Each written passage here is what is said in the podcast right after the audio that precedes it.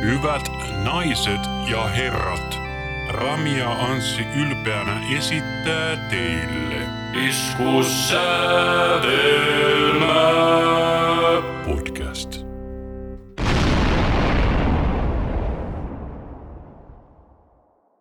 No niin, tervetuloa hyvät kuuntelijat. Minä olen Anssi Minä olen Rami. Ja kuuntelet tällä hetkellä Iskusävelmän podcastin erikoislähetystä, jossa käymme läpi pyhänpäivän kunniaksi muutamia kuolleita artisteja. Vähän liikaakin oli vaihtoehtoja tähän, mutta kyllä sieltä löytyi jokunen, minkä haluan nostaa esiin. Niin kuin. Kyllä, valittiin sille, että otetaan viisi ja viisi, niin saadaan tällä tiukempi, napakampi paketti tästä. Ja itse valitsin vähän sen perusteella, vähän niin kuin, että haluan nostaa jo, jotain esiin, tai sitten on joku semmoinen kytkös siihen henki, henkilöön tai bändiin ja tolleen. Joo, ja mä valitsin ihan vaan sen takia, että nämä on hyviä biisejä. Ja tota, nämä kuolintavat ei ole siitä tavallisemmasta päästä. Mutta lähdetäänkö vaikka tuosta meikäläisen ensimmäisestä vaihtoehdosta. Eli meikäläisen ensimmäinen vaihtoehto kuoli siis tosiaan tsunamissa silloin samaan aikaan, kun presidenttimme Niinistö piti itsensä elossa raikkumalla jostain valotolpasta. Eli kyseessä on Aki Sirkesalo ja hänen debyyttialbumissa Special Editionin ensimmäinen kappale Pelkkää kuvitelmaa, eli Just My Imagination suomen kielen versio. Tämä oli sen debyytiltä. Joo, mulla on tämä debyyttialbumi itselleni cd niin se on joku special edition. Tämä oli sen niin lisäraitana ensimmäisenä kappaleena. Miltäs vuodelta tämä on? 95 haluaisin sanoa, sitä luokkaa. Kun kuuntelin tästä tässä aamulla, niin tässä oli tosi seksikkäät noi bassot. Tässä on tosi seksikästä kaikki. Ja tämä biisi alussa oli tuommoinen joku helinä ääni, mikä on ihan samanlainen kuin Uuno Turhapuroissa on. En osaa sanoa, kun mä oon hirveän vähän katsonut Uuno Turhaporoja, niin No ai Samperi, käykää kuuntelemaan toi biisi ja laittakaa viestiä, että eikö se ole ihan samanlainen ääni, mikä löytyy myös Turhapuroista. Pakko kyllä myöntää, että mä en ollut ikinä iso Aki-fani, paitsi tietenkin toi, mikä se hittibiisi on, nyt lyö vähän tyhjää. silloin kymmenen hittibiisiä, se on vaikea sanoa. Tämä on yksi Suomen myydympiä levyjä ikinä. Silti mä tiedän vaan sit yhden hittibiisin, toi toi, annoin pikkusormen, ei ku, oliko se se? Naispaholainen. Joo, se on kova biisi, sekin on niinku, se on kova biisi. Joo, Aki Sirkesalo siis teki kolme vai neljä levyä, kuin se kuoli siinä tsunamissa silloin 2007, kun se oli. Itse asiassa 2004, Tapanin päivä. Kyllä. Mutta tää on kyllä tosi kiva biisi. Täältä on chilli. Ja mä yritin vähän valita sille, että nämä biisit ei olisi pelkkää heviä, niin kuin tämän podcastin muut biisit on tähän mennessä ollut. Juu, ei, ei, ei. Itselläkin olisi se niinku tarkoitus, että ei halunnut ottaa heavy bändejä esiin, että ollaan puhuttu aika paljon hevistä ja tuodaan vähän muunlaista musiikkiakin tähän. Niinku, että Niin, vaikka joku Panteras on ollut kiva tuoda esiin, mutta kaikki tietää, että me digataan Panterasta ja Pantera on hemmetin hyvä heavy bändi ja mitä nähnyt nyt on. Pantera olisi ollut niin helppo vastaus tai lisä tähän, että ei sitä halunnut ottaa. Että kaikki tietää, että Dimebag oli kova, niin ei meillä ole oikein siihen enempää lisättävää. Jep, Paitsi, että Great Sound and Trendkill on niiden paras levy. Fakta. Me voidaan tapella tästä, mutta se on silti Vulgar Display of Power. Bring it on. Kyllä, Akilla oli kyllä jännä ääni tässä jotenkin. Ihan, tämä tuli vähän puskista, miten se tätä ääntään käytti tässä. Kyllä. Muistaakseni nykyinen radiotoimittaja on silloinen pelkkä rumpa, eli Jussi Kuusysi sanoi aikoinaan, että Aki Sirkesalo on Suomen valkoihoisin neegri, joka kuulostaa todella rumalta nykypäivänä, mutta se oli silloin sitä ysäriä. Silloin pystyi sanoa tolleen eikä joutunut ongelmiin. Nykyään ehkä pitää vähän varoa sanoja, mutta kyllä mä ymmärrän ton. Kyllä mäkin ymmärrän, koska tässä on todella se on niin tumma soundi tässä, vaikka hän selkeästi tenari onkin, mutta tarkoittaa niin se on niin tumman ihmisen laulusoundi tässä. Muistaa kyllä noita tsunami-iskut, että vasta niistäkin se 17 vuotta aikaa, niin kyllä ne jäi mieleen, kun uutisoitiin. Tämä on muuten tosi makea riffi tässä ihan lopussa. Joo, tämä biisin loppu mua rupesi vähän naurattaa junassa, kun kuuntelin, niin ba, ba, ba, ba, ba, ba. tuli jotenkin niin puskista. Että onko toikin vielä Aki? Mä en osaa sanoa, mutta mä haluaisin sanoa, että saattaapa ollakin. Kuulosti niin matalalta, niin, mutta hän pystyi kaikkeen. Ja biisissä on saksofonia. Jos on biisissä saksofoni mukana, niin se on aina laatua. Se on aina seksikästä. Mm. Mm. Mä lisään vielä tuohon Sirkesaloon ja tuohon Tsunami-iskuun, että siellä ku, Tsunami-iskuissa kuoli myös ruotsalaisesta grindibändistä Nazumista heidän laulajansa Mietsko tyttöystävänään kuoli myös tuolla Tsunamissa ja itse olin nähnyt 2004 ne Tuskassa ja silloin mietin, että onpas kova bändi, että pakko nähdä klubikeikka joskus. En nähnyt.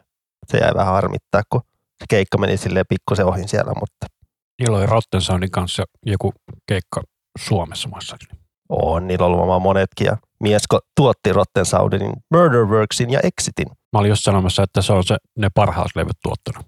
ne on parhaat. Se Mietskolla oli aika omalaatuinen se soundi levyllä, että kyllä se tunnistaa niistä 2000-luvun alun grindilevyistä, että tämä on Mietskon tuottama. Kyllä, ja niillä levyillä siis soitti rummussa Kai Hahto, joka on nykyisin sellaisessa pienessä suomalaisessa bändissä kuin Nightwish. Never heard. Paitsi Kaitsu ei soita nykyään Splash Beattia Nightwishissa, mikä on ihan pyllystä. Ei se kyllä hirveästi niitä rotiskossakaan soittanut, nyt se oli aika lyhyitä pätkiä, kun se soitti Blastia siellä. Mutta se, kato, ei, ei se ehdi, kun pitää tehdä kaikkea muutakin. Joo. Haluatko siirtyä ensimmäiseen artistiisiin? Joo. Mä valitsin tämmöisen herrasmiehen kuin Jeff Buckley. Oletko kuullut koskaan äänestä? Se on nimenä tuttu, mutta musta tuntuu, että tämä kappale, minkä sä oot valinnut, mä en tunne sitä. Että mä tunnen jonkun muun hittibiisin siltä. No, hänen tunnetuin hittinsä on toi coveri tosta Hallelujasta. Näin mä ajattelin, että se oli se, minkä mä tiedän. Sen tietää kaikkia. En halunnut valita sitä, koska se on niin puhkikulutettu biisi. Vaikka hieno biisi, hieno coveri, ei siinä, mutta valitsin muuta. Joo, toi Buckleyhan kuoli niinku kolmekymppisenä. Sekin oli aika jännä tapa, millä hän kuoli. Että ne olivat tokaa levyä siellä suunnittelemassa. Niin hän päätti lähtemään uimaan ihan vaatteet päällä ja kuulemma oli laulaskellut samaan aikaan Houlada Lovi Led Zeppeliniltä. Ja sitten niin oli vissiin vaan joutunut vi- virran varaan ja ruumis löydetty viikon päästä tyyliin. Niin tuommoinen ihan niin kuin mystinen tapaus, että ei ollut ruumista eikä löytynyt mitään jälkiä huumeista tai alkoholista. En tiedä, mikä se sana on suomeksi, mutta rip current, eli sellainen virta, mikä on siis siellä syvällä, miksi se kutsutaan. Google sanoi, että ristiaalko, mutta se ei ole se, mitä mä haen. Mutta kuitenkin se on virta, mikä siis on siellä syvällä, mikä vetää sitten puoleensa, niin se on todennäköisesti tappanut Jeff Buckley. Joo, että siellä, se oli ollut kaverinsa kanssa siellä, niin kaveri kääntänyt selkänsä hetkeksi ja duunannut muuta, että kattelun, että se ei kääntynyt takaisin kattelun, niin tyyppi oli kadonnut. Ja ehti tehdä vaan oikeasti yhden levyn. Mä en tiedä, että se on tehnyt vain yhden levyn. Mä luulen, että se on todella pitkä linja muusikko, mutta ei. Niin varmaan moni luuleekin, mutta ei. 94 tuli debyytti ja 97 se sitten kuoli, kun oli tekemässä toista levyä. Mutta sitten ilmeisesti posthumorina on tehty sitten toinen levy. Jotain tuommoista niin demoista sun muusta kasattu, mitä nyt kaikilla artisteilla on. Tällainen vuodelta 1998, kun Sketches for My Sweetheart the Drunk.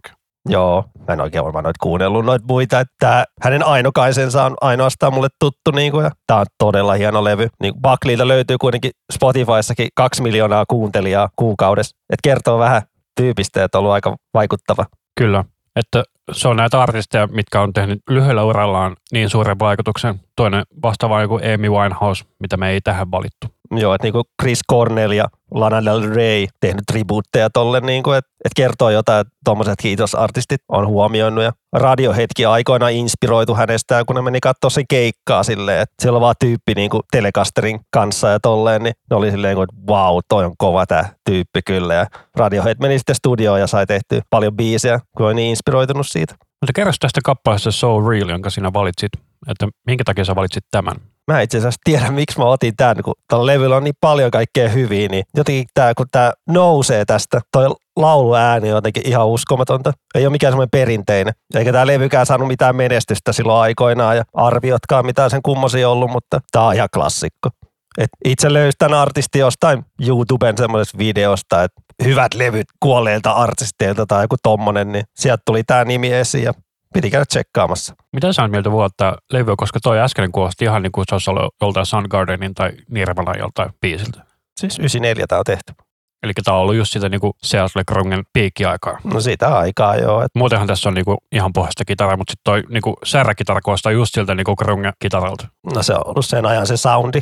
Tässä on hyvin paljon samankaltaisia viboja kuin mitä sä valitsit niitä UG-albumeita, tällaista tosi maalailevaa. Mä dikkaan. Mä tykkään maalailevista soundeista ja hienoista mieslaulajista. Jos on tommonen vähän erikoisempi ääni vielä, niin se kolahtaa meitsiä kyllä ihan täysin. Et huomaa, että lauletaan niinku tunteella, eikä silleen, että minä luen tästä paperista suoraan nämä sanat. Mutta todella vaikea oli keksiä niinku yksi biisi tältä levyltä, niinku minkä halusi nostaa esiin, että mä valitsin tämän. Ei siinä se isompaa tarinaa, että miksi tämä, että olisi voinut joku toisenkin, mutta suosittelen ehdottomasti tutustumaan koko levyyn. Aivan timanttinen klassikko. Kyllä. Ja tosiaan niin meikäläisen toinen valinta oli sellainen tuntematon artisti kuin Michael Jackson. Olemme hänestä puhuneet tässä jo aikaisemminkin, mutta Michael Jacksonilla on ollut ainakin minun nuoruuteen aika iso merkitys noin niin kuin musiikin kuuntelun kannalta. Että tämä levy, mistä mä tämän otin, on toi History. Ja silloin kun Michael Jackson tuli Suomeen, mä olin siis tosiaan katsomassa häntä Olympiastadionilla. Ja tämä kappale tuli muun muassa siellä. Eli tämä minun valintani on They Don't Care About Us. Ja tästä itse asiassa musavideoversio on parempi kuin tämä, mikä on tässä levyllä. Siinä on sellaisia brasilainen niin rumpusektio soittamassa. Miksi sitä kutsutaan? En mä sitä tiedä, mutta mä en tiedä tota, että niinku tämä levyversio ja videoversio on niinku erilaisia. Me voidaan kuunnella vaikka se videoversio.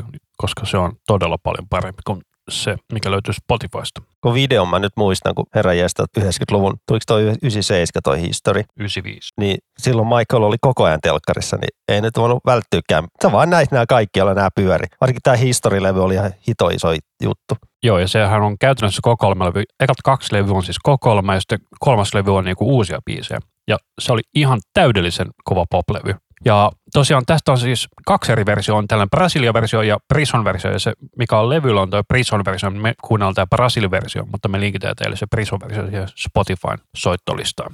On se kova sääli, kun pitää tehdä samasta biisistä kaksi eri musavideoa ja versio. Tämä levy oli kyllä semmoinen järkyttävä iso muoviboksi, missä ne kolme levyä itse oli se järkyttävä iso kansilehtiökin, missä ne kaikki kiittelee Michaelia ja bla bla bla. Niin toinen, toinen niin kuin brasilialainen marching band, missä on pelkkiä rumpuja. Se oli se, mitä mä hain. Aha. Tämä biisihän niin kuin musiikillista on käytännössä pelkästään yksi rumpuluuppi, missä on todella hiljaa jotain synapädiä ja Michael Jackson todella lujalla siinä pinnalla. Niin tämä on musiikillisesti todella nerokas biisi. Itse olisin ottanut tuolta levyltä ton Stranger in Moscow. Siltä levyltä olisi voinut ottaa minkä vaan. Siinä on Heal the World, siinä on Earth Song, siinä on Scream. Siinä on todella paljon hyviä biisejä, mitä olisi voinut valita. Ja Earthsongkin. Se on kyllä, siinä on niinku kovat vokaalisuoritukset, varsinkin lopun huudot ja kaikki niinku ihan käsittämätöntä. Joo, niin on. Ootko koskaan kuunnellut niitä, tulikohan niitä kaksi levyä, missä niinku niitä Michaelin jotain ennen julkaisettomia biisejä, niinku se kuoleman jälkeen, niinku jotain B-puolia. Niin se meidän näissä, missä on Akonia ja näitä fiittamassa, se on aivan kauhean huono levy. Mä, en, mä en pysty vaan kuuntelemaan sitä loppuun asti. Mä en ole uskaltanut kuunnella, kun on ollut juttua silleen, että ei siinä oikeasti edes Michael laula kaikissa biiseissä. No ne on sellaisia, että ne kuulostaa Michael Jacksonilta, missä on joku fiittamassa. Mä en itse oikein tykännyt siitä konseptista. Että kolme vai neljä biisiä mä taisin kuunnella siitä alusta ja sitten mä sanoin, että en mä pysty. Mä haluan jättää hyvät muistot Michael Jacksonista. Sama juttu. Ja mitä mä oon ymmärtänyt, niin Michael oli vähän silleen, että se niin halusi aina, että biisit on täydellisiä että ei se halunnut mitään turhaa julkaista tai huonoja biisejä. Niin kuin, että jos ei noita biisejä ole halunnut julkaista, kun se on ollut elossa, niin saakuti ärsyttävää, että ne julkaistaan nyt sitten, että me saadaan vähän rahastettua. Onneksi ne ei ole saanut jatkoa ne kaksi levyä. Tiesitkö muuten, että Michael Jacksonin, ennen kuin Guns N' Rosesilta tuli Chinese Democracy, niin Michael Jacksonilla oli maailman kallein albumi, Invincible. Se on kyllä huono levy. Se on huono levy. Ja siinä on se, että jos Timbaland olisi tuottanut sen, koska Justin Timberlake teki samaan aikaan hittilevyn Timbalandin kanssa, niin se kuulosti ihan Michael Jacksonilta. Että jos olisi tehnyt se Timbalandin kanssa, se olisi todennäköisesti ollut paljon parempi levy. On siinäkin hyviä biisejä, mutta siinä on liikaa biisejä. Ja se on vähän niin kuin, ei oikein levy itsekään tiedä, mitä se haluaa olla. Tämä on ollut ihan naurettava, miten suosittu Michael Jackson on ollut silloin 90-luvulla ja 80-luvulla. Jos ette ole elänyt siihen aikaan, se oli niin kuin ihan käsittämätöntä, että miten suosittu se oli silloin. Ja silloin 2009, kun se kuoli siihen johonkin lääkeyliannostukseen, niin tota, mä olin sille ihan jo oikeasti miettinyt, että mä olisin ottanut livut sinne ja lähtenyt Lontooseen katsomaan. Mä muistan, kun ne keikat tuli myyntiin, ne, niin kuin, mitkä piti olla Michaelin viimeiset, niin nehän myytiin niin kuin hetkessä loppuun. Eikö niitäkin ollut joku 10 vai 15 keikkaa vai paljon niitä oli? Niitä oli ensin 10, sitten niitä tuli 27 lisää. Joo. Oletko nähnyt se dokumentti, mikä siitä tehtiin? Mun piti katsoa se, mutta mä en ole nähnyt sitä. Se on aika semmoinen kertakatottava, mutta se on vähän semmoinen, että äh, kyllä se katsoo. Siitä olisi tullut hieno show, mutta nyt päätettiin toisella lailla. Ja oli tuska viikolla muuten, toi Michaelin kuolema. Tai samana niin kuin viikolla, oli tuska 2009, niin jäänyt siitä mieleen myös toi Michaelin kuolema. Joo. Michael Jackson onhan siitä erikoinen, että sen biisistä on tehty todella paljon heavy covereita. Siis ihan naurattava määrä. Esimerkiksi tästäkin biisistä on tehty heavy coveri. Paras on tietenkin toi Alien Ant Farmin Smooth Criminal. Se on paras ikinä. On muuten tosi huono coveri. Joo, mutta siinä oli just se, että niillä oli se ongelma, että ne ei osannut tehdä hyviä biisejä sen lisäksi. Niin sen takia Alien Ant Farm ei sitten menestynyt. Mutta onneksi ei sitä ei pidä puhua nyt yhtään enempää. Kyllä. Siirrytäänkö seuraavaan artistiin? Mikäs sulla on seuraava? Tämä on aika hyvä, kun tämä tulee tämän Michaelin jälkeen, koska tämä biisi, minkä mä tältä artistilta on ottanut, Michael on coveroinut tämän sillä History-levyllä. Tätä minä en tiennyt. Ää, Anssi silmät oikein välähti, niin kuin, niin kuin ting, wow, mind blown. Et minun toinen artisti on tämmöinen taiteilija kuin Nat King Cole, ja häneltä otin biisin Smile, joka on Charlie Chaplinin säveltämä biisi 30-luvulta, mutta 50-luvulla tämä nauhoitettiin sanotuksen kanssa. Puhutaanko me nyt siitä elokuvaa Charlie Chaplinista? Kyllä. En tiennyt, että hän on myös säveltäjä. Hän on säveltänyt tämän melodian hänen leffaansa 30-luvulla. Jos mun pitäisi sanoa, niin mä olisin sanonut, että on tehty Frank Sinatralle tämä biisi. Ihan sen kuulen. Onko se sillä, että kaikki noin 30, 40, 50-luvun biisit kuulostaa Frank Sinatralta? En mä itse tiedä, mutta Nat King Cole oli kova. Hänkin kuoli tosi nuoria, 45-vuotiaana keuhkosyöpää, kun tupakoi niin paljon.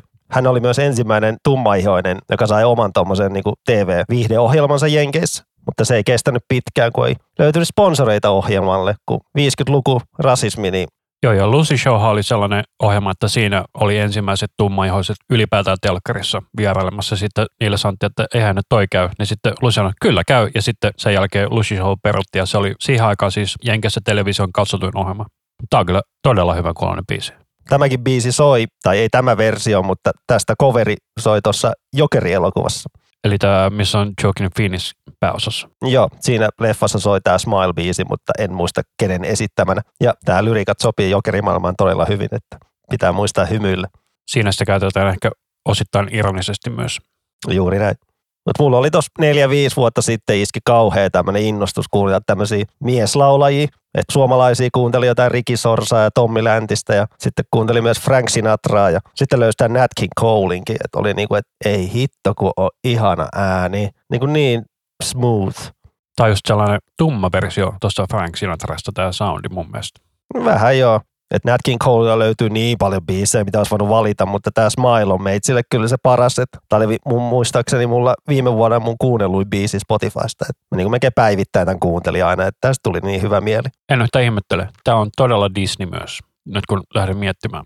Nat King Cole oli kova. Sääli, niin aikaisessa vaiheessa joutui lähtemään täältä, mutta onneksi musiikki elää ja biisejä voi edelleen kuunnella. Kyllä, kyllä. Mutta siirretäänkö meikäläisen seuraavaan artistiin? Mennään vaan. Eli valitsen seuraavaksi suomalaisen bändin kuin Kingston Wall.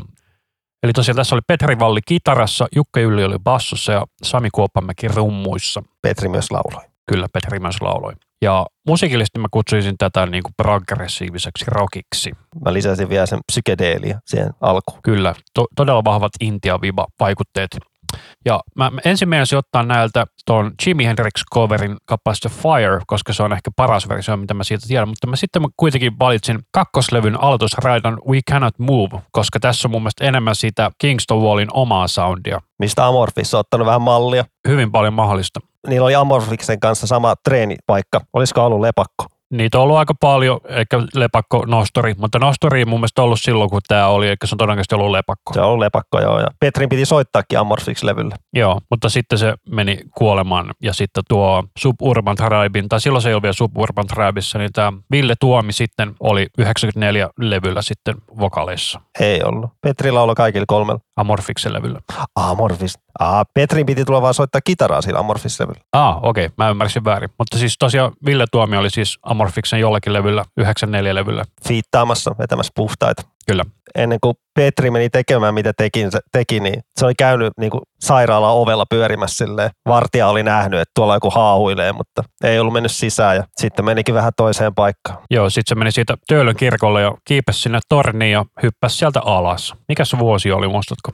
94. Kyllä, ja tämä levyhän on siis tullut 93, eli vuotta ennen kuolemaa. Ja sit, nämä teki siis myös kolmannen levyn ja vielä remix-levyn sitten tämän jälkeen. Mä siitä kolmannesta levystä oikein tykkää, että se on kyllä tosi outo, kun Petri sai siihen aikaan paljon noita konevaikutteita, kun konemusa rupesi olemaan tosi iso juttu, niin se on vähän semmoinen sekava levy kyllä. Se remix-levy on ihan kuuntelukelvoton näihin kolmeen verrattuna, että se kolmannen on vielä kuitenkin ihan hyvä levy. Että kyllä mä suosittelen kaikki kolme. Mun mielestä se ensimmäinen on niistä huonoin, mutta tämä on niin mun mielestä paras tämä kakkonen. Siellä tuli taas väärä mielipide. Se ykkönen on, no ruvetaan sen enempää kinastelemaan, mutta se ykköslevy on mun mielestä niin kuin varmaan Suomi-rokin parhaimpia levyjä, ellei jopa paras. No jos se lasketaan sitä, että siinä on puoli tuntia kestävä Mushroom-biisi, niin se on ihan okei. Okay. Mutta katsoo vaan, mitä biisejä senkin levy heti alussa löytyy, niin se on ihan järkyttäviä rock-klassikoita, mitä ei nykypäivänä soi niinku radiossa niinku ikinä. Et ihan käsittämätöntä, että miksei voida soittaa. Et soitetaan kaikkea muuta huonoa tavaraa, mutta Kingston Wall ei oikein soi yhtään. Mutta mä muistan silloin, kun mä olin Riparilla ja Riparin jälkeisessä sitten tuolla niinku seurakuntatoiminnassa siellä kuunnelta jostain syystä todella paljon Kingston Wallia, että sieltä mä itse tämän löysin silloin 99-2000.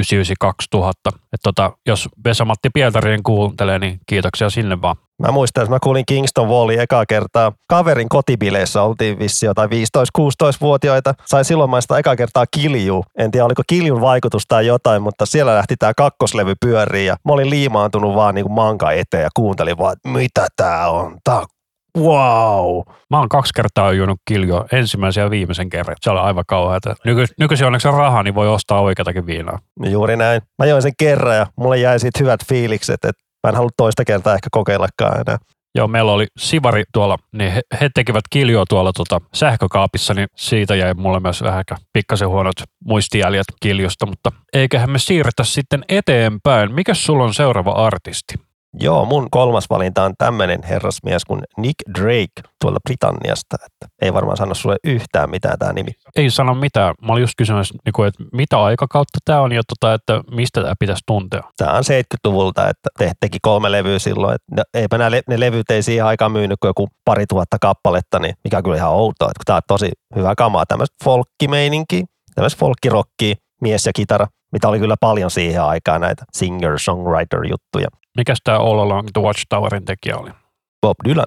Niin, esimerkiksi se tulee vähän se mieleen tästä. Itse mä bongasin tämän artistin Heath Ledgerin dokumentista. Ja jos joku ei tiedä kuka on Heath Ledger, niin... Hänkin oli jokeri. Hän oli jokeri ja Brokeback Mountainissa ja tolleen, niin hänen dokumentistaan mä tämän artistin löysin, kun Heath Ledger oli aivan hulluna Nick Drakea ja hänen elämäänsä ja kaikkea kun Nick Drake kuoli 26-vuotiaana ihan masennukseen ja otti vähän yliannostuksia tolleen, kun hän oli niin rikki, kun ei saanut sellaista mitään menestystä tai mitään niin kuin kehuja hänen musiikistaan, niin ymmärtää sen. Ja hänestä ei ole niin mitään, mitään live- tai mitään video- tai live-pätkiä aikuisieltä. Että on vähän tämmöinen mystinen artisti, mutta kolme levyä hän ehti tehdä kuitenkin. Ja, ja sieltä yli kaksi miljoonaa kuukautissa kuuntelijaa niin Spotifyssa. On se näkö joku UG-suosio tullut sitten jälkikäteen. Ja tolleen niin hassuna tietona, niin hänen yksi biisinsä oli Volkkarin mainoksessa vuonna 1999, niin, niin kuin levyt myi siihen aikaan ehkä 6000 kappaletta. Tuli tämä Volkkarin mainos, niin levy, levy myi niin kuin sitten yhtäkkiä joku yli 70 000 kappaletta lisää niin kuin ylimääräistä. Oli niin iso vaikutus. Ja 80-luvulla tämä rupesi nousee enemmän tietoisuuteen, kun näitä levyjä julkaistiin uudelleen, niin monet bändit löysistä, löysitään sitten joku toi The Cure tai R.E.M. on sanonut, että tosi inspiroiva tyyppi ollut heille. Televisiolla on muutenkin todella iso vaikutus yleensä muutenkin niin kuin bändien näkyvyyteen, oli se aikakausi mikä tahansa. Ja hän käytti kitarassaan kaikkea erikoisvireitä, koska hän koki, että hän ei perusvireillä oikein saanut niitä ääniä ulos, mitä hän halusi. Onko täällä niin kuin joku avoin vire tässä kitarassa vai? Mä oikein siitä saanut selkoa tai tutkinut se enempää, mitä virityksiä, mutta voisi veikata, että avoin virityksiä ollut, että koska tämä ei kuitenkaan kuulosta niin todella matalalta vireiltä, että on enemmän niin kuin just sellainen, niin kuin, että saatu vaan helposti soitettua jotain e- erilaisia kuvioita kuin erilainen vire. Mutta täällä on tämmöisiä tosi nättejä ja rauhallisia biisejä, että voi vaan uppoutua tähän maailmaan, mitä hän loi kolmella levyllään, joista hänen toinen levynsä Brighter Later on se kovin.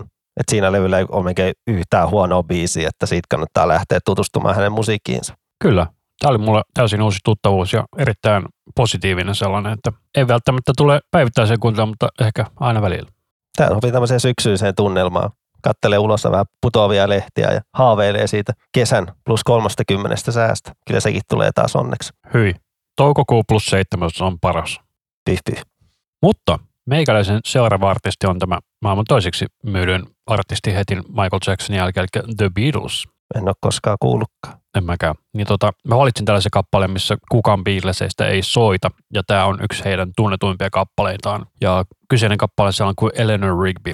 Ja bändistähän siis tosiaan on John Lennon ammuttiin silloin 80-luvulla. 83. Ja George Harrison kuoli sitten.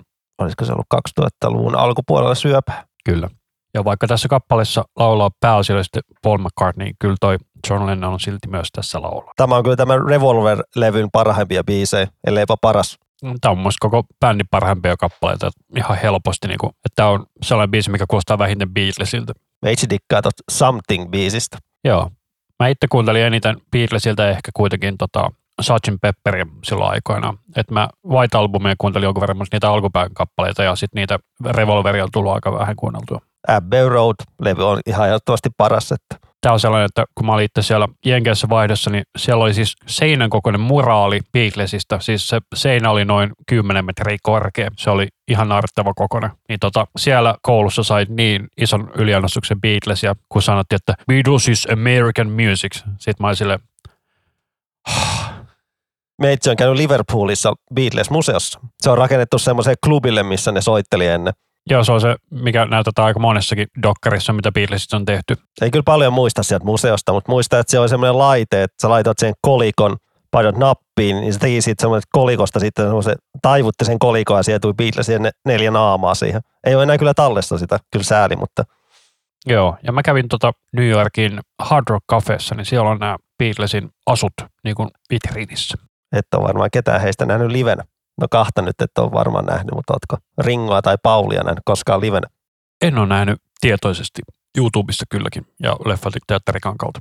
Niitä tuli käytyä katsoa toi Paul McCartney tuossa kymmenisen vuotta sitten oli tuolla Hartwallilla. Oliko hyvä keikka? Oli ihan jäätävä hyvä keikka. Tyyppi ei juonut mitään biisiä välissä. Keikka kestää joku kaksi ja puoli tuntia. Se ei juonut yhtään mitään.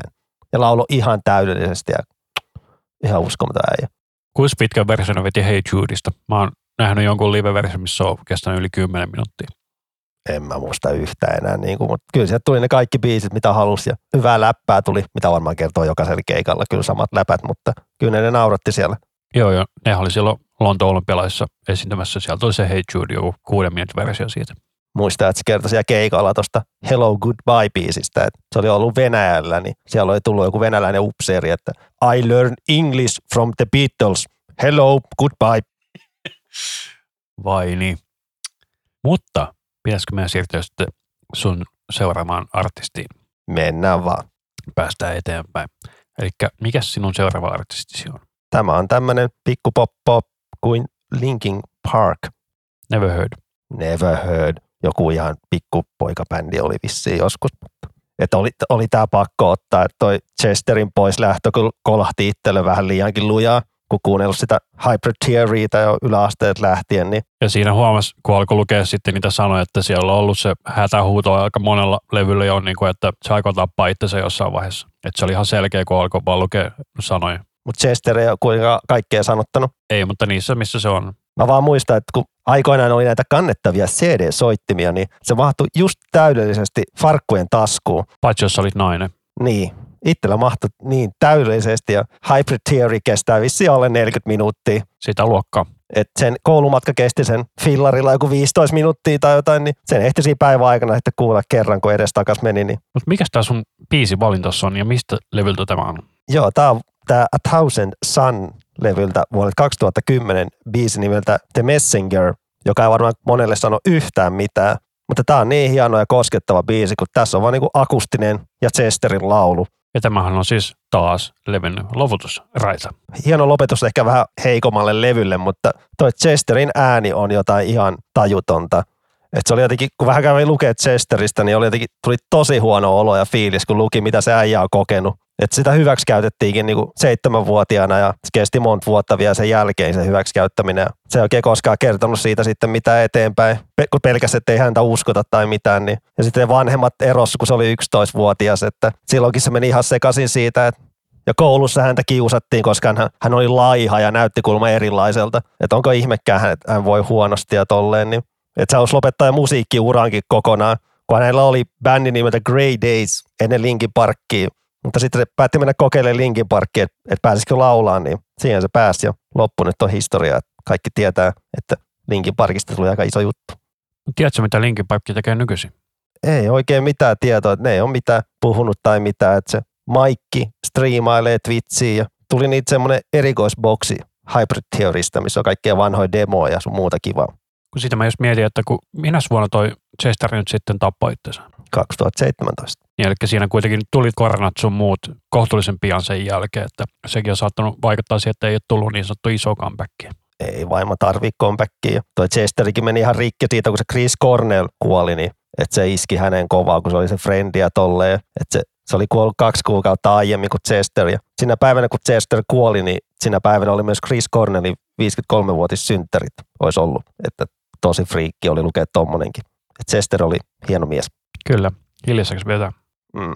Näitkö koskaan Linkin Parkkiin livenä? En ole nähnyt. Tota, niillä oli joku keikka Helsingissä, mutta mä olin silloin jossain muualla töissä.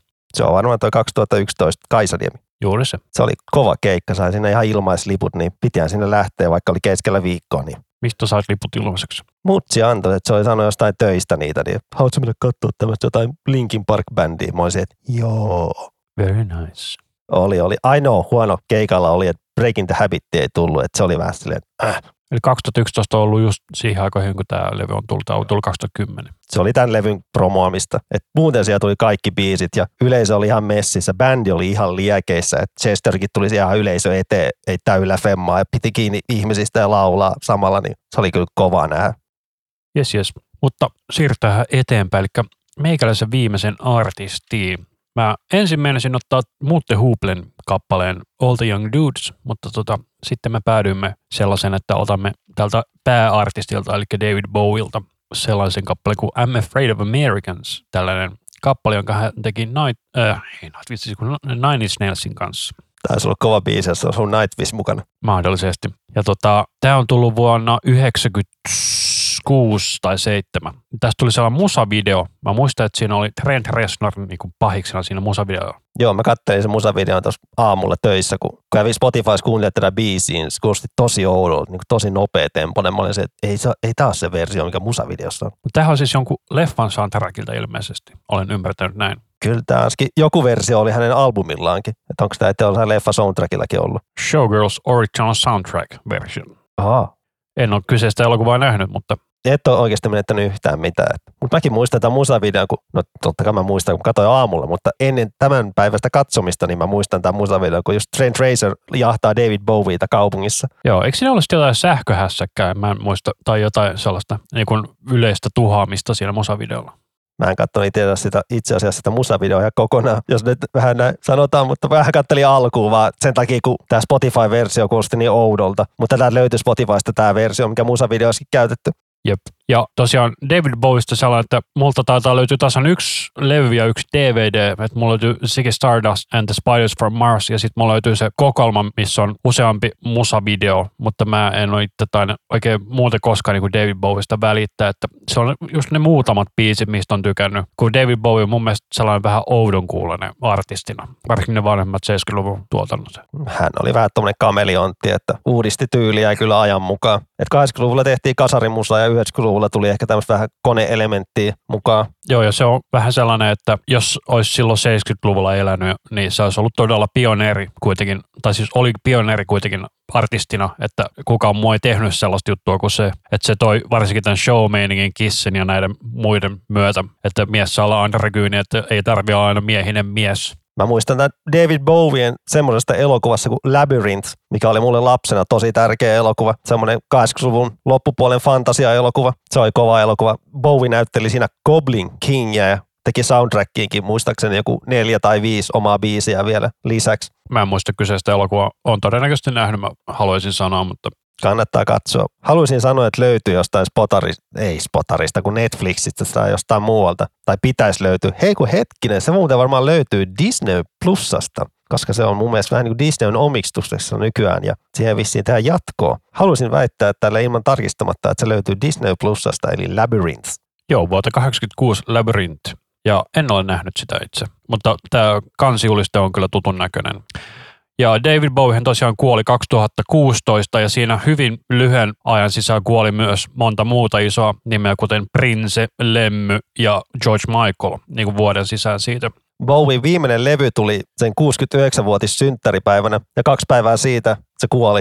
Ja onko se tämä Black Star? Joo, se äijä oli oikeasti suunnitellut kaiken, että hän vielä elää tonne asti, että levy saadaan ulos. Se on, on muuten hito hieno levy ja sitä on tosi hämmentävää kuunnella nyt silleen, kun näitä lyrikoita ja kaikkea, niin kuin, että aivan käsittämätön äijä. Mutta tämä biisi oli parempi, parempi, mitä mä muistin, koska tässä on ehkä kymmenen vuotta aikaa, kun mä oon viimeksi kuunnellut tämän biisin. Mä vaihoin siis tämän biisin silleen päivä ennen nautusta, että meni vähän viime tinkaan niin sanotusti. Ei se haittaa. Tämä on hito hieno biisi. Joo, mutta tämä kuulostaa mun todella Nine Inch Nailsilta. No se on toi kaikki säröbasso, kun tuolla on ja kaikki koneelementit on ihan niin kuin... No mä mietin just, että jos toi Trent Reznor vaan sitä, niin tämä voisi helposti olla niin kuin Nine Inch Nailsin biisi tuolta, mikä se oli se hittilevy, mikä sillä tuli tuohon aikaan, se oli se Downward Spiral. No ihan helposti olisi voinut olla siinä. Tai Fragile. Fragile tuli sitten 98, 99. Se, tup, se oli tuplalevy se Fragile. Kyllä. Siinä oli sitten se Starfuckers Incorporated siinä Fragilella. Mutta mikäs sinun viimeinen kappaleesi oli?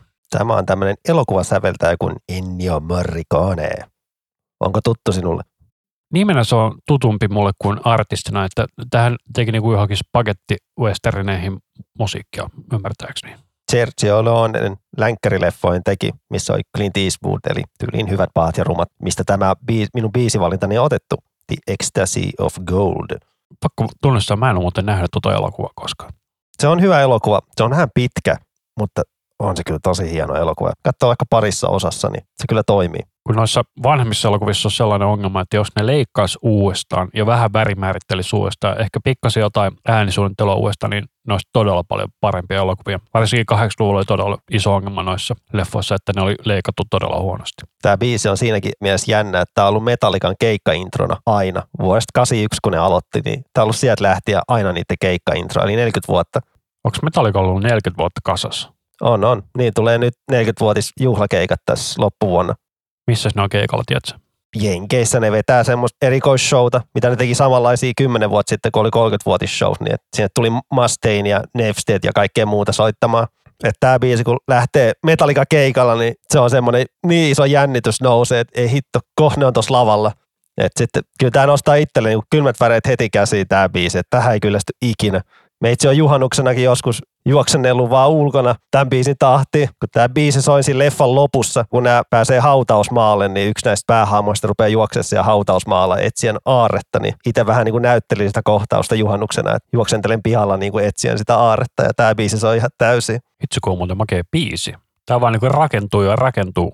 Mä arvaan vaan kuinka makea biisi tämä oli livenä, kun näki Ennio Morricone tuossa viisi vuotta sitten. Missä sä oot sen nähnyt livenä? Se oli Hartwallilla. Käytiin isoveljen kanssa katsomassa. Onko se ollut sama kuin tämä Zimmer vai se eri keikka? Jimmerillä oli oma keikka sitten muistaakseni 2017. Et se oli jännä kokea kaksi tämmöistä elokuvasäveltäjän keikkaa. Et Ennio Morricone keikka oli silleen, että se Morricone istuu siellä isolla tuolilla vaan ja kädet heiluu ja orkesteri soittaa. Siellä löytyy kaikki taustalaulajat ja tolleen. Kun taas Hans Zimmer, se oli kunnon rock-konsertti, että siellä on niinku rumpalit ja kitaristit ja itse se on se orkesteri. Ja niinku, se oli ihan niinku yö ja päivä. Niinku. Mutta kun nämä Morriconeet lähti näitä länkkäribiisejä, niinku, ei helkutti, kun nämä lähti hienosti. Ja tämä biisi tuli siellä muistaakseni kaksi kertaa. Tuli siellä jossain keikan puolivälissä, että vielä lopussa tuli toisen kertaan. Aivan törkeä kova keikka. Oli hieno kokeessa. Mihinkäs toi Morrikoinen muuten kuoli? Se kuoli vammoihinsa, mitä se sai, kun se vähän vissiin tota, kaatui. Oli hän y- yli yhe- 91-vuotias, niin eihän se kroppa enää kestä, niin viime vuonna kuoli. Okei, tätä mä en tiennyt. Eli hän on ollut todella vanha siinä vaiheessa. 91-vuotiaana kuoli ja silloin Helsingissä se oli 86-vuotias, niin se oli just hämmentävää, kun me vanha pappa istuu vaan tuolilla vaan ja tju, tju, tju, tju, kädet heiluu vaan ja bändi soittaa. Kyllä. Loppuisko melkein kuuntelematta. Ai että. Ei saa lopettaa liian aikaisin. Kyllä, lopetin siis sekuntia oli aikaisin ja missasin loppuiskun. Mutta tämä meidän listaus vähän nyt niin kuin tässä. Mä olin todella tyytyväinen, että me tehtiin tämä. Tämä kuulosti todella mukavalta vaihdolta sille, kun että kuuntelee kaksi ja puoli tuntia heviä putkeen. Niin kuin tuossa alussa mainittiin, niin olisi voinut valita jonkun Panteran. Ja pitäähän tässä mainita, että Queeninkin olisi voinut ottaa. Freddie Mercury oli kova. Kaikkiaan sen tietää. Niin kuin, tässä on ollut aika tylsä valinta. Ja Queenillä on itse asiassa sellainen kappale, joka on tullut Queen Forever-albumilla, jossa on vierailemassa Michael Jackson, joku tällainen tuntematon nobody. Never heard. Ja kun meitsi valitsi nämä viisi artistia, niin olin silleen tyytyväinen, että jee, yeah, nämä on hyvät valinnat. Sitten tuli sellainen tajunta, että ei hitto, mä unohdin Beastie Boysi. Beastie Boys oli itselle vuonna 1998 The Bandi, heidän Intergalactic-biisi oli maailman parasta ikinä ja Hello Nasty-levy oli parasta ikinä. Mutta en nyt valinnut heitä tähän, mutta mainitsen kuitenkin, että Beastie Boys oli kova. On edelleen. Ja Adam D. hän kuoli, mihin se kuoli?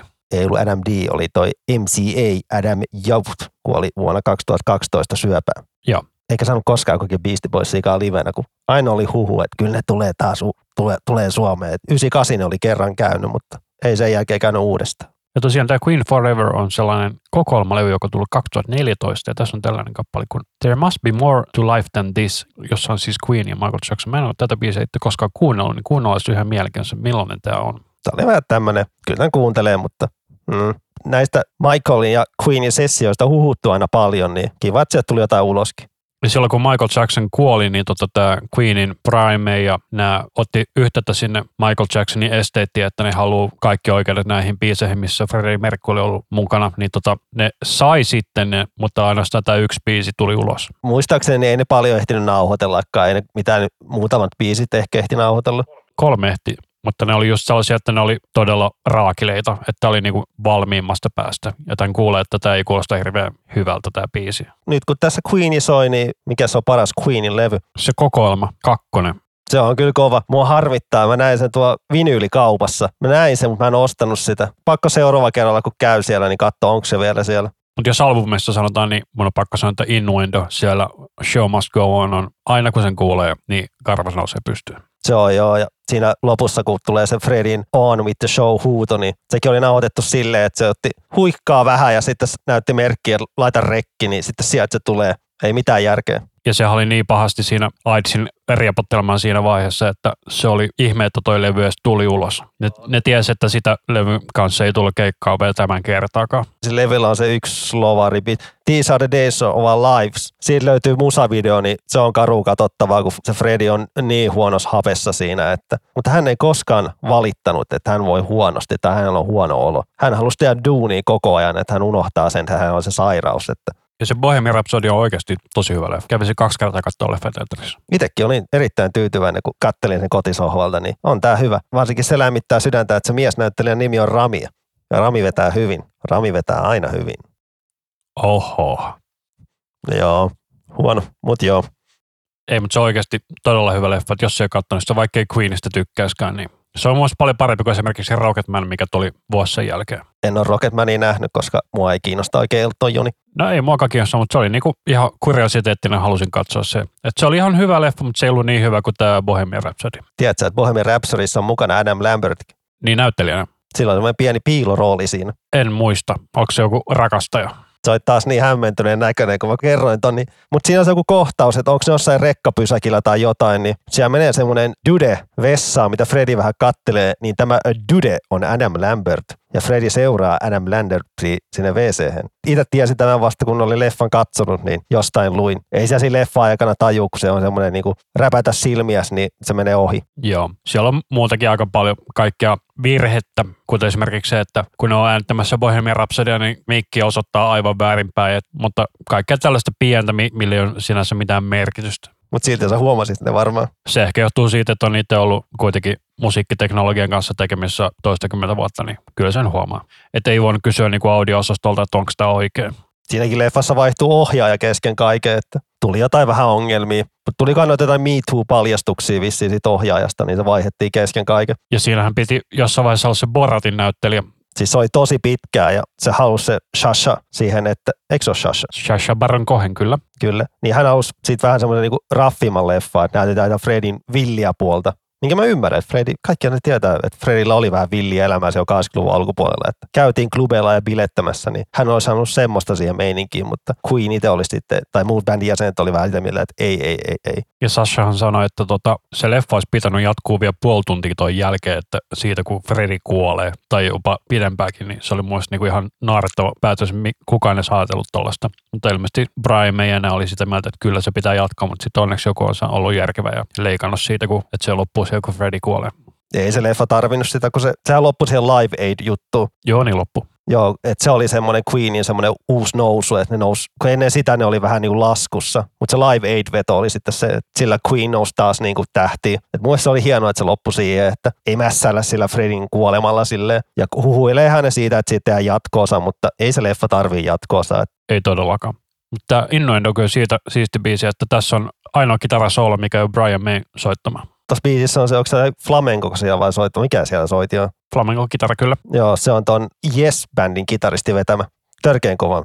Mutta joo, tuon levyllä on niinku niitä tajuttoman kovia biisejä. Tämä on munkin oma suosikkibiisi. Ja jos levy alkaa Innuendo-biisillä ja loppuu Show Must Go Oniin, niin siinäkin on jo niin täydellistä kamaa, mutta siihen väliin mahtuu paljon muuta kivaa, niin huhu.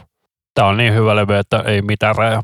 Ja mä muistan silloin, kun Queen tai Freddie Mercury kuoli silloin, kun mä olin ala-asteella, niin mun paras kaveri Sebastian osti sen Queenin muistolevy, missä on se sininen kansi ja Freddin nyrkki nostettuna ylös. Mä en muista, mikä sen nimi on. Made in Heaven. Juuri se. Niin tota, se oli mun ensikosketus Queenia ja sitten me tehtiin ala-asteella joku esitelmä Queenistä. Siitä levyltä löytyy Freddin viimeiset niin nauhoitukset tai yksi, yksi biisi on silleen siinä, että missä on Fredin viimeiset niin kuin vokaalit, mitä se nauhoitti. Et sen jälkeen se meni lepäilee ja ei enää sen jälkeen enää jaksanut nauhoitella yhtään mitään. Joo, vuodelta 1995. Ja me ollaan tosiaan tehty tämä silleen, että me haettiin ihan kirjastosta infoa. Silloin ei ollut mitään Wikipediaa olemassa vielä, kun me tehtiin se esitelmä Queenista. Ja biisi, missä ne Fredin viimeiset nauhoitetut laulut on, niin on toi Mother Love.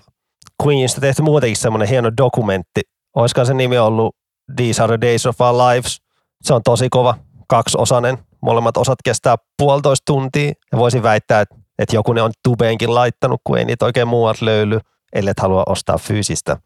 Kyllä, mutta kyllä me lisätään tämä innointo tähän soittolistan perään. Se on kuitenkin Queen on kummallekin todella tärkeä artisti ollut varmasti. On, on. Itsekin muistaa hämärästi, kun Fredi kuoli silleen, jotenkin jäänyt muistikuvia, että se on kuollut ja sitten käytiin Englannissakin tohon aikaan, niin oltaisiin saatu mennä se haudalle, mutta ei sitä kukaan tiedä, missä se hauta on, niin se on vieläkin ihan mysteeri ja ihan hyvä niin, että se on mysteeri. Kyllä.